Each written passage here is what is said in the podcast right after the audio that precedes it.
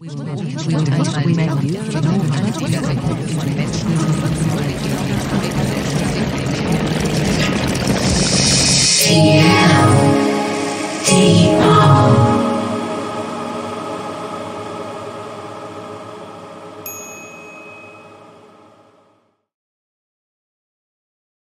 welcome to this workshop um, uh, about digital security and privacy on the internet. Um, uh, we are part of the crypto party community here in Berlin, and crypto parties um, um do basically mostly the same that we would do tonight. Um, it's the U-Bahn. Um, so, but this is going to be a, a, short session, so one hour session, um, and I'm going to give you a like a small introduction about what's going to happen, and then we're going to do um, like go into smaller groups, and then you have the chance to talk about all the stuff related to this topic, um, and then uh, you can feel free to um, talk in English or German, um, but since we announced it in English. So, digital security, privacy online. Um, so, usually we talk about different topics that, um, or like specific tools, techno technological tools um, that may increase our privacy or safety, security in the digital realm. Um, so, this would be um, for example, um, like safer browsing, like um, what happens if you use the internet, if you use a web browser, what are good add ons, um, extensions that you could use to increase your privacy. Also, talking about Tor. What does Tor actually do? How is Tor different from other browsers? And um, why is it an important tool to use? Um, and then we would talk about also about encryption, encryption of communication, um, for example, email encryption or um, messenger encryption. Um, so this would also be a topic like how does it actually work, encrypting, end-to-end encryption, um, and what is not encrypted, or which tools you could use to do it. Then there would be encryption of files or hard disk encryption. Uh, that could be also a topic that you might be interested in.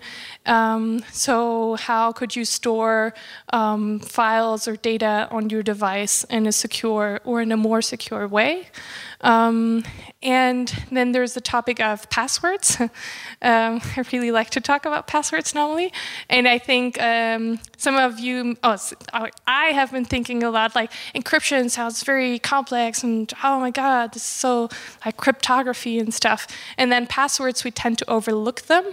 Um, but passwords are really um, like, in most of the cases are the, kind of the gateway to encryption. So if we use encryption and then we want to decrypt that stuff in order to access it, we need safe, uh, we need strong um, passwords. So don't forget the passwords. Um, we could talk about password managers that help to um, manage many different complex, um, strong passwords and store them for us. Um, what could be, is this all the tools that we would talk about?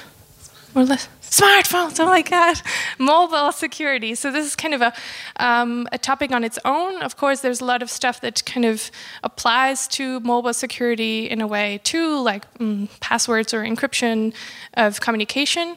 But then smartphones kind of they're a whole like like each like its own planet, right? Um, so many many things work differently on a smartphone, and many people have smartphones. So this is kind of its own topic.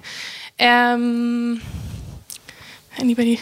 Um, I think like uh, one topic that is kind of uh, inherent in all these topics is talking about threat models. And uh, what do I mean when I talk about threat modeling? It means that there is no one tool that might fit all of our needs, not even of like the same person.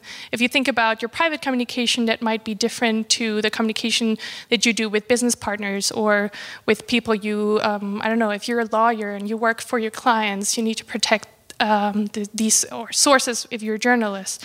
Um, so threat model really need, means that you think about the um, very specific case or the very specific like situation, and then you decide based on that which tool you need and what do you need to protect from what.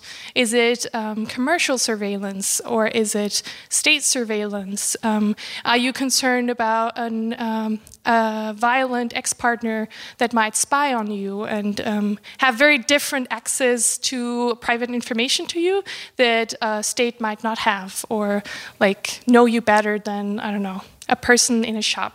Um, so this is really like kind of expanding this idea of what does it actually mean to be secure. There's also no 100% security, so it's always a process. So be patient with yourself and also be patient with others.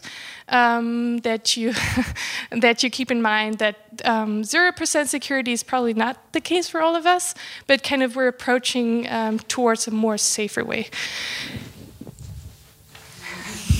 Um, should we split into groups? It's yeah. Are there any questions? There's also still like free chairs. They're very close to us, but don't be shy. Or you can also like I don't know, just stay like however you feel comfortable. There's a um, free spot there. Um, are there any questions um, concerning what I just said? They're like tired people. It's also pretty cold in here. um,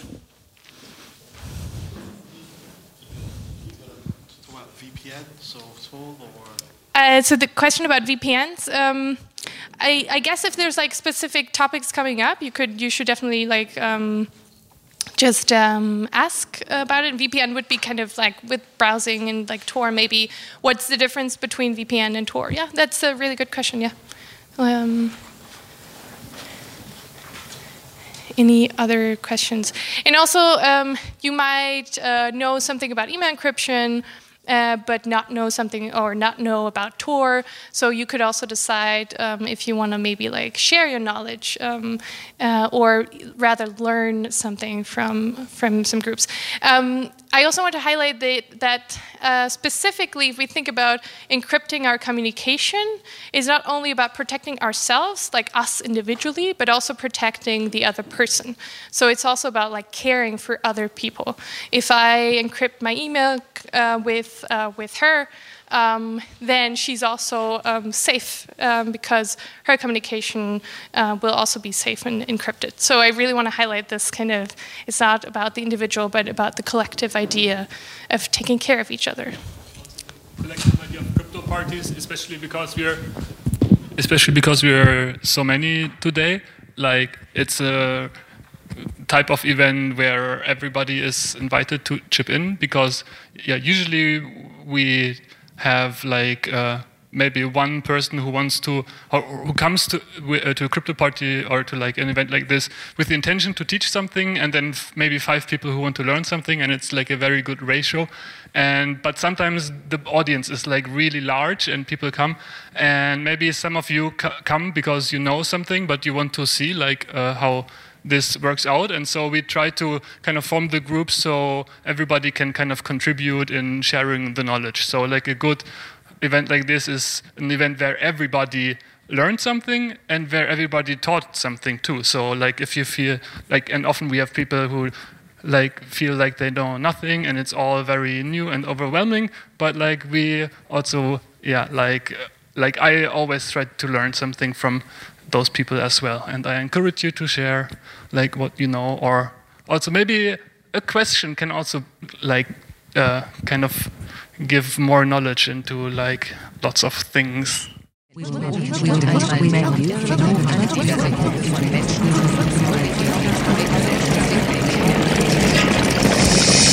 Yeah.